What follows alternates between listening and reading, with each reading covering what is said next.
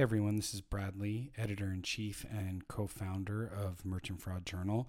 We're going to have Jimmy from Seon on the podcast for this episode. We had a great discussion talking about fraudsters stealing digital identities and breaking into actual physical telephone boxes. So you definitely don't want to miss this one. It was a wild one. I had a great time talking with Jimmy. Uh, really appreciated him coming onto the program. Really appreciate everyone listening out there. Response has been great. And remember, you can get all the latest insights and e commerce fraud tips and news on merchantfraudjournal.com. Thanks, everyone. Cheers. And we're here with Jimmy. Hey, Jimmy, how you doing, man? Yeah, really good, Bradley. Thanks for having me on. Yeah, no, thanks for being here. Um, so, why don't we start off? Tell me a little bit, tell our, our listeners a little bit about yourself, your solution, let you get all that good stuff uh, up front, and then we'll we'll jump in. Yeah, sure. Um, so uh, I, I, have a, I have a, the, the very great privilege of uh, serving as CCO, um, Chief Commercial Officer for uh, quite an early stage risk tech startup uh, called Seon. Um, and uh, yeah, we're pre uh, pre Series A, seed funded, been around just come up to three years just now, Bradley.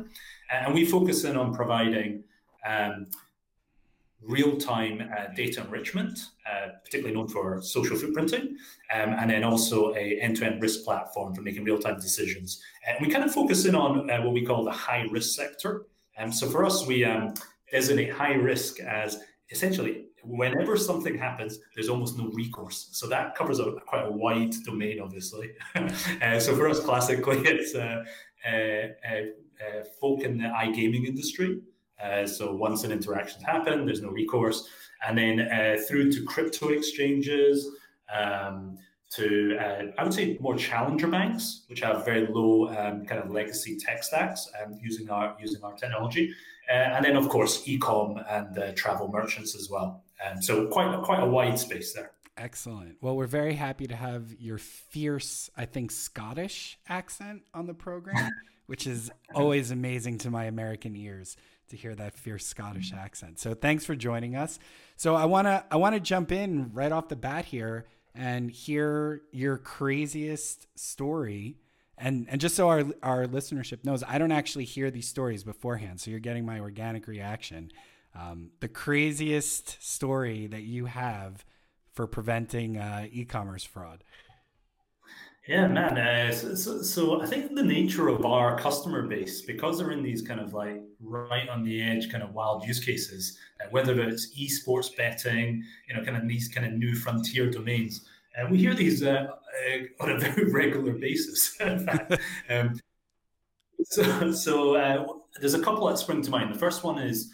Um, is around uh, we, we uh, one of our one of our customers uh, we serve a, a, lot of customers within the online lending space um, so uh, one of them recently was telling us a story about how for them uh, the kind of things they're facing are uh, they have as part of their onboarding they take IDs they take um, as part of a KYC, uh, AML kind of compliance reasons all around the world. And they have to take uh, literally the IDs from uh, these kind of prospective new customers. And they were seeing actually the kind of growth of face swapping as part of these IDs. What? So yeah, so it's yeah, so, so you kind of hear this in media news, right? Is you see now Elon Musk and uh, Donald Trump. There's lots of these memes of uh, people literally uh, kind of coming in and uh, using uh, consumer grade face swap uh, AI tools to m- make crazy memes of all these famous characters. Well, unfortunately, that kind of consumer grade, you know, stuff which was you know used for kind of common comedic reasons, is being used. We've seen in the actual fraud domain as well. So if you think about it, an ID of Bradley, uh, you know, someone you know halfway across the world, just as easily could be swapping in uh, and using your IDs uh, off that, which is kind of crazy, right? Yeah. So how are they doing that? So I can understand where you're getting enough info or enough data for someone like an Elon Musk or or some kind of famous politician, you know, well-known politician, whatever. But for just me, right, little little old me hanging out somewhere in my basement, my mom's basement, whatever, trying to play some online gaming. Uh, where where are people where are people getting this stuff? That's that's crazy. Yeah, so uh, unfortunately nowadays, um, I think every week goes by and you hear another big, massive data breach, right, uh, of a of a name. And now I think as people, we are just kind of fairly nonplussed when we hear another brand has lost hundreds of millions of records. All of that clearly floats in on a secondary and tertiary market into somewhere. Uh, so, so it used to be, I would say, uh, a few years ago, Bradley, you would have to go into um, the dark web to go grab this stuff. But spend five minutes now on the clear web and you find the exact same stuff. Really? So unfortunately for you, yeah, your details, Bradley, have no doubts. You know, we, we can all go into Have I Been uh, Pwned, uh, for example, yeah. and you'll see how many data breaches uh, you've been in. So, so what's happening is um, it used to be people have to go on the dark web to grab this, but this is on the clear web now. Yeah, I have no doubts if we were to spend five minutes, maybe that's an interesting experiment. Maybe we should do that for you know five minutes. Yeah, you Look go, Bradley, yeah, find Bradley, out the. I don't. There, there's no. Uh, there's no uh, gold at the end of that rainbow with me though. You're just gonna find a bunch of debt, and who the heck knows what else? Nothing. nothing that's gonna be of any use to a fraudster. So I guess I fall into that category of yeah, yeah, yeah. Go whatever you you want my student loan debt, go for it. You can you can go pay it off. That's cool. So, so to the extension of that, though, unfortunately, one of those elements, and I have no doubts, that's where we're finding more and more um, kind of uh, your own ID st- uh, uh, stuff, whether it's a face of yours or uh, is is out there. That's the reality. And so these ID documents that you know we think are super safe with all these different entities, and you've probably done it before. You signed up for an online service, and at some point or other, you've probably had to upload your passport pic or your driver's license or some bit of actual official ID. That's all part of um, cache data. Unfortunately, that fraudsters are trading back and forth quite freely nowadays. Wow, and that's and that, that's a scary thing, obviously. And so that's what I'm getting at is just that one photo enough to to recreate. I thought with these types of deep fake things that they needed to have multiple different versions of a face to kind of get it right? Because can't the software tell if you've just copy pasted? I assume if I went into a Word document and copy pasted my face onto something else, that a serious vendor is going to catch that. So there has to be something that's more sophisticated going on here, right? So where are they getting the ability from just a, a single ID upload that maybe I did to to put money onto an online gaming site? How is that one image enough to to fake in the future? That's really fascinating yeah. to me.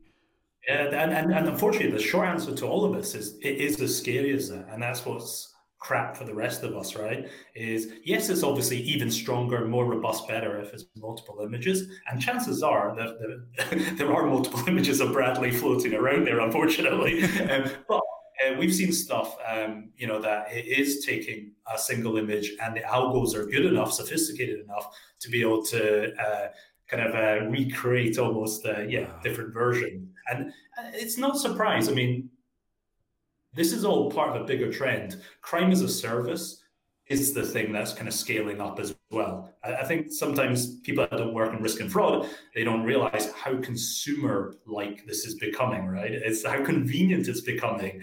Uh, so for the flip side of us, um, it's, you know, there's no code, just like in, in our tech world, no code uh, is a thing it's also a thing for uh, the the kind of our criminal adversaries. No code is a thing there as well. wow, I, I, love that phrase. You just blew my mind with that phrase, "crime as a service." So can I, you, you got to dive into that more for me? Kind of the ways that you're seeing that ecosystem develop and what's going on that would cause you to to use that phrase. That, that's great. I, am gonna steal that. I'm, I'm letting you know now. I love that phrase. It, it goes into so it's it's, pr- it's pretty interestingly documented. I would say that um, uh, a big part of uh, the kind of misconception is hacking, fraud is perpetuated by people with deeply technical skills. Um, and I think on any bit of cursory research, you'll find that the big trend nowadays is it's not so much um, people that are deep hackers. Deep hackers have coded up and created uh, much more uh, user friendly um, kind of interfaces for, I would say, recreational kind of criminals to kind of get into that space. As long as your mindset is that you're happy to exploit um, some sort of weakness uh, and you're happy to bear the consequence of uh, criminal activity and the potential retribution that brings, then like it's as easy as pie to get into. Um, what we've found is there's a slippery slope. So some of this stuff um, on the clear web is kind of masked as uh, looks like fairly legit kind of uh, side hustle kind of activities, for example. So you know, make money in your part time, um, and uh, even within um, yeah certain spaces.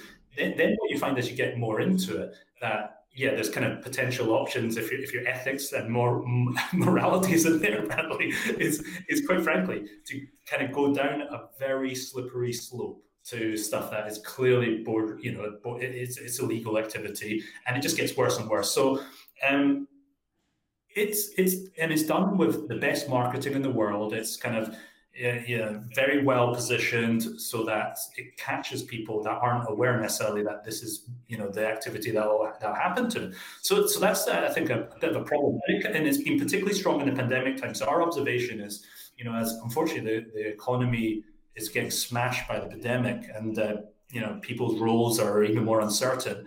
There's more and more people looking for kind of work from home schemes, side hustles, and it's drawing kind of casual people into ways to make money easily um, into it. And so this whole crime as a service is an extension of it. It's, it's kind of servicing a bit demand, but it's also because tech has got good enough that it, it can be big. So are we talking about full-on criminal startups here? Is this is this similar to if you were going to start a, a legitimate startup and say I have this platform that's going to help enable sales or help enable marketing or help enable whatever you're going to help enable? Are people literally creating platforms and then marketing them on the dark web and saying, you can use my platform to do X and Y and Z and essentially outsourcing their knowledge of how to commit these types of crimes? Is that what you're talking about essentially? 100%. 100%. So the innovation that we show as legit business and legit startups within the tech scene is completely mirrored in these uh, kind of more criminal-minded enterprises. Um, so, so uh, we, as part of kind of what we do, we um, on a, we, I guess controversially, we uh, interview sometimes active fraudsters, and as part of kind of getting to be introduced via uh, recommendations to that type of person, um, it's the same ecosystem as us. So for them, it's about being subject matter experts in individual kind of criminal activities, but then banding together and coming together as a complete service, just like we are as a business, right? When we, you know, we bring on people that are specialists in X and Y and Z, and we bring it together. So exact same thing happens on that end, and it's it's becoming even more overt. That's the interesting thing. It's it's out there. It's easy to find. You don't have to you know shuffle down to Tor and uh, wait ages to get to get access into these onion sites anymore. That's absolutely unbelievable. I had no idea that that was going on. That it's it's been institutionalized. I, I mean, crime is a service, fraud is a service. I love it. That is. I mean, I don't like it, but you know what I mean. That's a an incredibly powerful term. I never really thought of it that way. So what what are the returns that these people are seeing? If I if I'm skilled enough that I'm going to create a whole platform to do this. Why am I not just going after really big fish on my own? I would assume somebody with that kind of skill level could really do high level criminality where they're stealing millions and millions of dollars. Are they doing this because it's less risk for them? Are they doing it because it's maybe more intellectually interesting to them to own a business? Are they doing it because it's just easier and instead of spending your day trying to hack into NASA, you're just kind of putting this thing out there and collecting a passive income? Uh, what what is the motivation behind this? Yeah, I think, funnily enough, um, I think it's everything. I think there's a lot in the service economy as just a wider observation. And so you're seeing just specialisms of skill sets. So for the same reason that in the legit market you have people that are experts at building marketplaces, two-sided marketplaces. The same thing is happening within the kind of fraud community, right, and the criminal community. Um, so different skill sets are coming together and they're they're forming a, a very sophisticated ecosystem and and it's it, it's not that hard an imagination it's literally a mirror of what goes on in the legit world and that's all it is and um, so i mean my my observations are there's probably less risk from servicing other criminals in, in a sense uh, where you're not necessarily attacking a bank or a government institution and you're literally providing a service. So many of these are in the gray gray area. Um, so one one good example is look up uh, kind of proxy services, mm. legitimate use of proxy services, and, and very strong kind of you know political technology reasons to have these proxy services. But guess what? Some of these proxy services will 100% be used by fraudulent criminal reasons, right? To, to, to, kind of evade kind of where they're coming from, where people are coming from.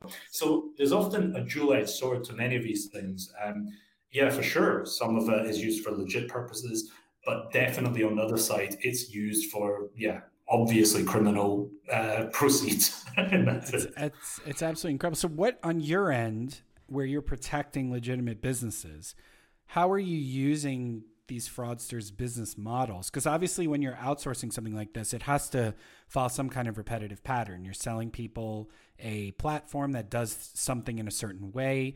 And I'm sure they make attempts to randomize it and this, that, and the other. But at the end of the day, there has to be some kind of systematic knowledge behind it that's creating some kind of systematic way that you can kind of make it a, a, turnkey solution where you say, here, take this and you go do what you're going to do with it. So, from your end, on the fraud fighting perspective, what are some of the red flags that you're seeing that can indicate that your your uh, uh, customer is getting attacked by these kinds of things? What are you looking for? What are what are the signals on your end?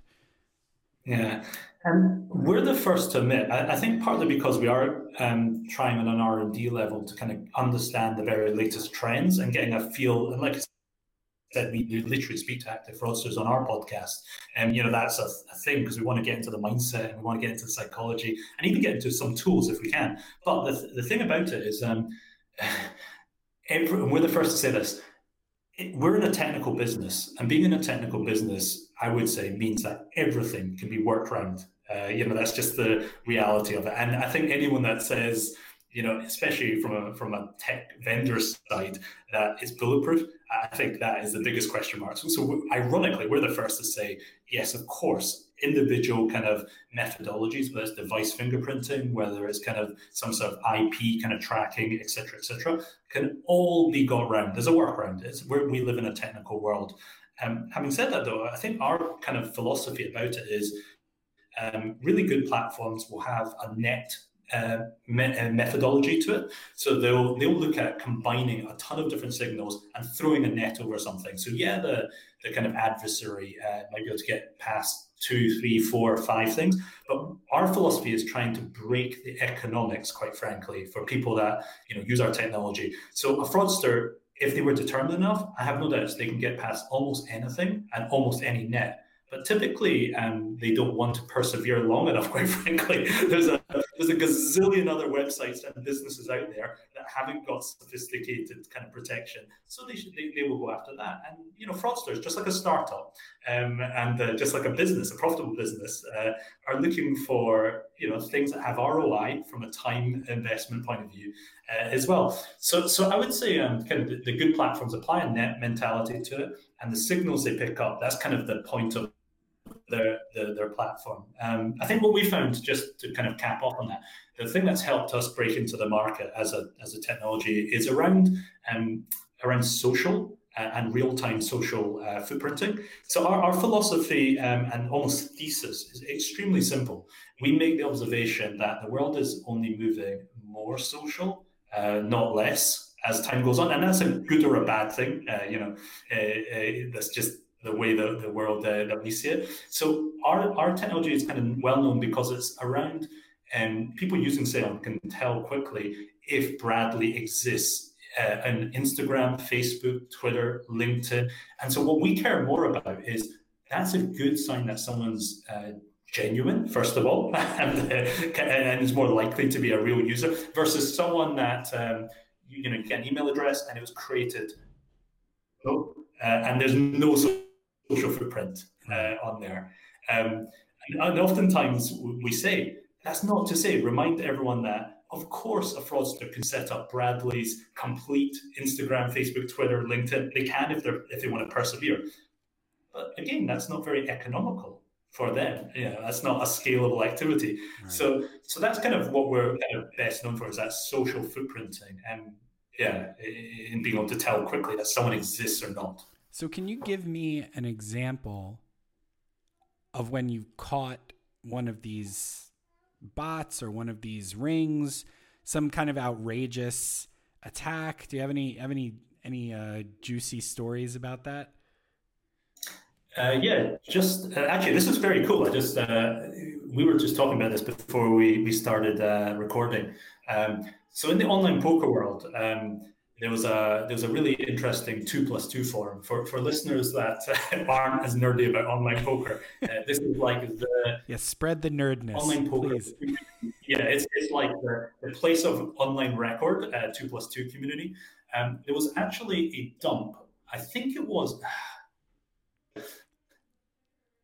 I think it was a it was a, it was a twenty gig uh, zip dump on the two plus two community, and it was talking about um, uh, poker bots uh, exposed, and that's what it was. Literally transaction history uh, of um, yeah all the major uh, online poker sites and some of the correlations that were made. So it was a massive, massive dump of information, and in there, um, it was trying to draw correlations between uh, betting activities amongst these different sites and how they were um, essentially using bots to um, uh, to, to, essentially cheat uh, on these sites. Right. Um, so what we did was we, we did this as a bit of an actual research uh, exercise and and since then it's kind of been used within some iGaming uh, poker sites. Um, we, what we wanted to show was the email addresses that were exposed on there using technologies like Seon, we could actually draw correlations in those bots because they still had commonality between them, particularly the ones that had no social footprint. And that was it's, it's kind of almost like a very no-brainery um, kind of observation that the poker bots created. Of course, they're not going to use Bradley's actual real Gmail account because it's just it, it would take too long to do. So instead, they go ahead and set up these temporary email addresses. And once you look at a massive data set like that and you run kind of technologies like ours, you can start drawing some really quick correlations of, well, duh, they should not have accepted those on their website to deposit in the first place or withdraw. Wow. Yeah, no, it, it makes sense that you would see. Also, I think it speaks to the idea of the criminality goes across all kinds of barriers, right? You you'd be thinking what do e-commerce stores and online gambling sites really have in common? Well, fraudsters can steal money from both using the same techniques. That's that's where that Venn diagram crosses. Is where you would think that these worlds are completely separate because if you're an e-commerce store, you'd be thinking, well, what do even legitimate gaming sites and poker sites and gambling sites has, have to do with me. But fraudsters don't see it that way. They just see ways where they can take information off the internet and use it to create accounts that they can profit from. And so it's it's a really interesting kind of example that you're giving. I really like it about how fraud doesn't know any boundaries, and a lot of times the the separations that industries think that they have are really ephemeral when you get into the online realm because the fraudsters can go from industry to industry with just the click of a mouse. It doesn't take anything. So these these kinds of barriers just disappear. Um, and it's a really interesting interesting kind of way to think about it. And that's part of our mission as a publication is to try and get that word out to people because we we definitely believe that the collaboration across the different industries and across the different solutions is so important because at the end of the day everybody's just trying to protect legitimate merchants who have their livelihoods in their businesses and the people that even if it's a, a, large company the people that work for that company everybody gets hurt when people are getting stolen from. And so it's uh it's really interesting. I, I i hadn't really thought of it that way but i really like that thought that even across the different industries everybody's in the same boat with these people trying to steal yeah, uh, yeah, we're, we're yeah, I'm a big supporter of what you guys are doing because you're kind of sitting across for sure. But think about it from a fraudster's end. You know, these guys are communicating on private Telegram groups. They're in their own uh, individual carding forums, and they're not. They, don't organize a forum or Telegram group per uh, kind of hey, there's some travel merchants we can exploit, or there's some shops we can exploit. They, they are yeah very much across we're just smashing anybody that has ways to exploit. there's zero. There's the, the only kind of thing uh, is yeah, can we get past the technology existing in those uh, domains? Um, so it is a bugbear, and um, because you know we, I think on the fraud fighting side, we've developed more, I would say, uh, vertical specific kind of communities whereas um, the adversaries are very agnostic. And uh, it's one of the most effective things you know we've observed from them is that they're very quick to move as well. Um, you know, like a flock of birds, uh, they will uh, you know pick up signals that. Uh, a particular sector is open or a particular merchant name is open, and they just go after it. Uh, yeah, and, and that's what's tough. And for, for I was going to say also on the retail, the retail side, the, the funny thing from our observation is um, uh, I would say retail is probably one of the easier ones to help with from a fraud tech point of view. Um, uh, and the lessons learned dealing with these kind of higher risk areas are uh, very, uh, very nicely translated into more mainstream e-com kind of risk. I would say, um, this, yeah, the, the kind of the crypto exchanges, these kind of like poker sites, these iGaming sites, and um, they sit at the forefront, and they're having by necessity to be um, even more ninja-like when they when they think of fraud and risk. Quite frankly. Yeah, no, it's it's a great lesson I think for fraud managers listening that you you got to get out of your own lane. It's not just about what's going on in your specific area, but it's about what what this community, so to speak, of fraud people is is doing because they're they're moving across. You know, you think of yourself as a, a merchant in this space or that space they don't they don't think of you that way. So if you can get info from another area that uh, anywhere where people are fighting fraudsters to say this is what we're seeing, it's valid for you too. You you got to take that information and translate it over to yourself and not just think, "Oh, well that's online gaming." Right? That that's uh, you know, not me. And that's just not the case. Hundred percent. I'll, I'll, I'll promise my second story. I did mention those kind of two stories. So the Go first one was around the face swap stuff, uh, but also Bradley. Uh, the second one I I, uh, I, can think of there is actually so swap the domain over again. These guys are um, uh, video games and they deliver an instant product. Uh, so again, it's kind of instant. Uh, so once it's done, it's done, and they can't reverse payment back. But they told they, they were telling me about a really interesting case where um, they saw actually they allow uh, pay by phone in their market, so you can literally add on the product onto your phone bill.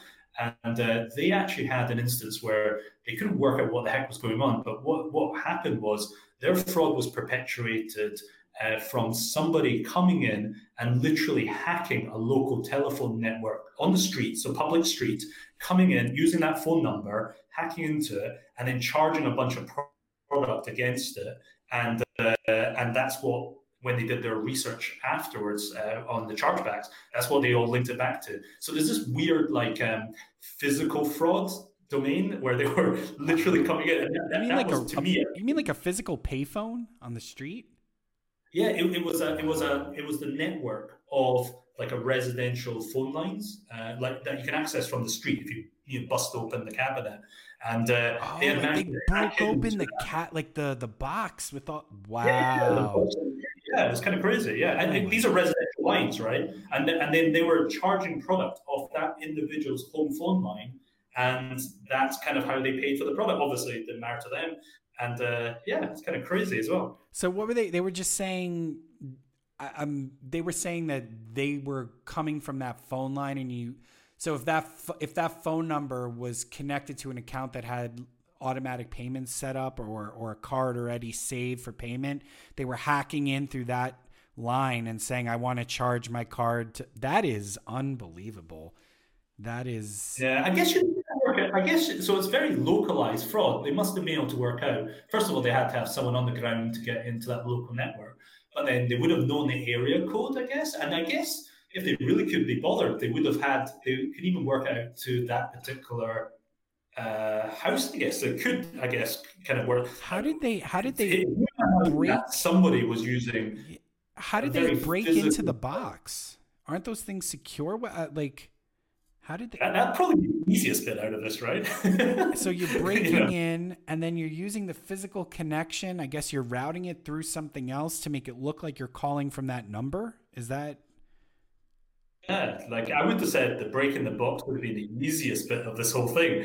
All that back end stuff of how they tied it to that particular residential address and said, hey, just charge my um, my phone number instead. I, I, think that was a payment option. That was my understanding from this uh, video game company is uh, they allowed a pay by phone option. And I guess that's what they took advantage of somehow. But yeah, it kind of blew my mind as well. Yeah. Yeah, because I guess they figured no one's going to be able to hack. You would actually have to have the physical phone to call from that phone number. Yeah. That is yeah. Uh, this go that one of the recurring themes of this podcast is me just being shocked that the people that pull this stuff off don't just go into business, legitimate business. I because I, I can tell you, I never would have thought of that. I, you know, I, these people would do very well for themselves in legitimate circles because that is some next level uh, stuff right there. To you're hacking into the the phone box out on the street. It, wow, if you have that much drive and dedication, open a business. You'll do you'll do way better for yourself.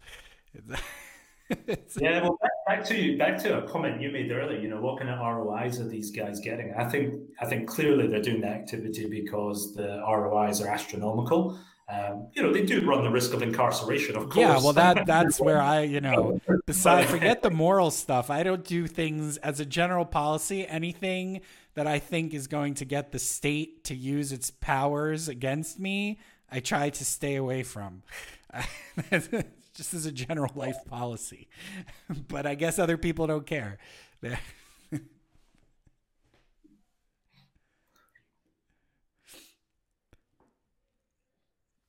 so, did you cut out? I think a little long. Oh no, yeah, a little long. No, no, no. Oh, you cut out for a second. Being, uh, yeah. No, say that again because I the internet I guess was bad. I missed. It was silent. Okay, no worries. We can we can edit that out, I guess. Okay. Uh, yeah, it just lulled, it lulled there for a second. Yeah, that's crazy. Um, I am I am always appalled and impressed whenever we have episodes of this podcast at the the crazy things that people do. We can we can now add busting yeah. into telephone boxes to the list of I got I think I got to do a top 10 list for the site of crazy crazy things that people do. It's wild. I, I, yeah. I don't know. For, for, me, it's always this kind of strange uh, mix of stuff that you wouldn't even consider in uh, card not present fraud, uh, being you know like where, where there is a physical element to it.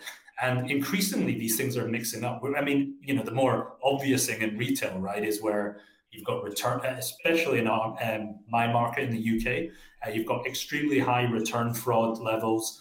Um, I'd say the pandemic has even uh, kind of boosted this. Um, and, and some of it is, you know, very kind of gray again. Like it starts off as kind of probably genuine kind of um, things that you're trying to do, but it kind of segues a little bit into being extremely gray after a while when you, you know, take uh, advantage of return policies and you're just abusing them, quite frankly. And that really hurts for the classic, you know, e-tailer. Of course, that hurts. Um, we already know how high re- uh, return rates are for CNP already for for retail. But imagine now in a situation where people are now abusing that, uh, and, that, and that's, uh, that's kind of a sad thing.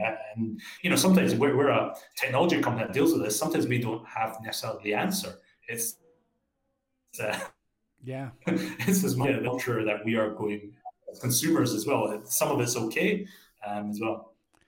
Well, Jimmy, I feel like we could sit here and talk for forever, but you know, I, I don't want to take up any more of your time. And so, why don't you uh, sign off by letting us know where people can find you on the web, how they can get in touch with you, um, and uh, and then we'll call it a podcast. Yeah, absolutely. So uh, we're always happy to help, and uh, you know have these uh, have these chats. Love to hear these crazy stories uh, from uh, from merchants. so uh, we're reachable on uh, seon.io, s e o n.io. Uh, very happy to help.